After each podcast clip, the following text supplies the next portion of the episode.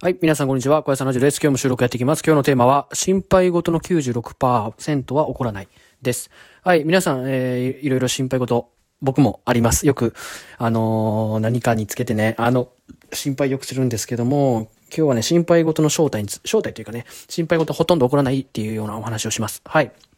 ある、ある書籍かな？ある実験かな？あの、ある学者さんのお話によると、心配事って人をすると思うんですけど、それのうちの96%は、えー、実際に起こらないことが、えー、ある、起こらないことがあるというか、起こらないっていうような、えー、風に、えー、言ってます。はい。というのも、やっぱり、起こらないんですけども、起こるかもしれないと思って人間は不安になることが、あのほとんど心配事の、え、大部分を占めてるようです。はい。やっぱりなんか始める時にしても、なんかこうしようとする時も、なんかこう不安になることって結構あるじゃないですか。ああ、これ、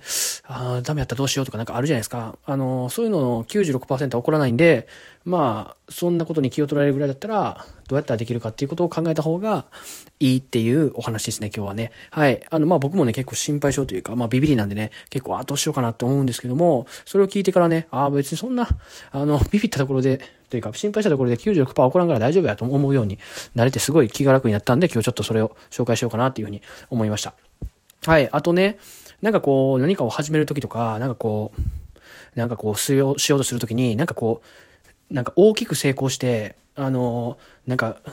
どこどこと、あの、なんかこう、対立したらどうしようとかみたいな考えるときあるじゃないですか。例えばですけど、今から僕が、というか、なんか、僕の周りで、例えばこう、起業したいって言ってる人がいたとして、なんか、こういう授業やりたいって言ってる人がいて、で、それで、お、やったらいいや、みたいな。っ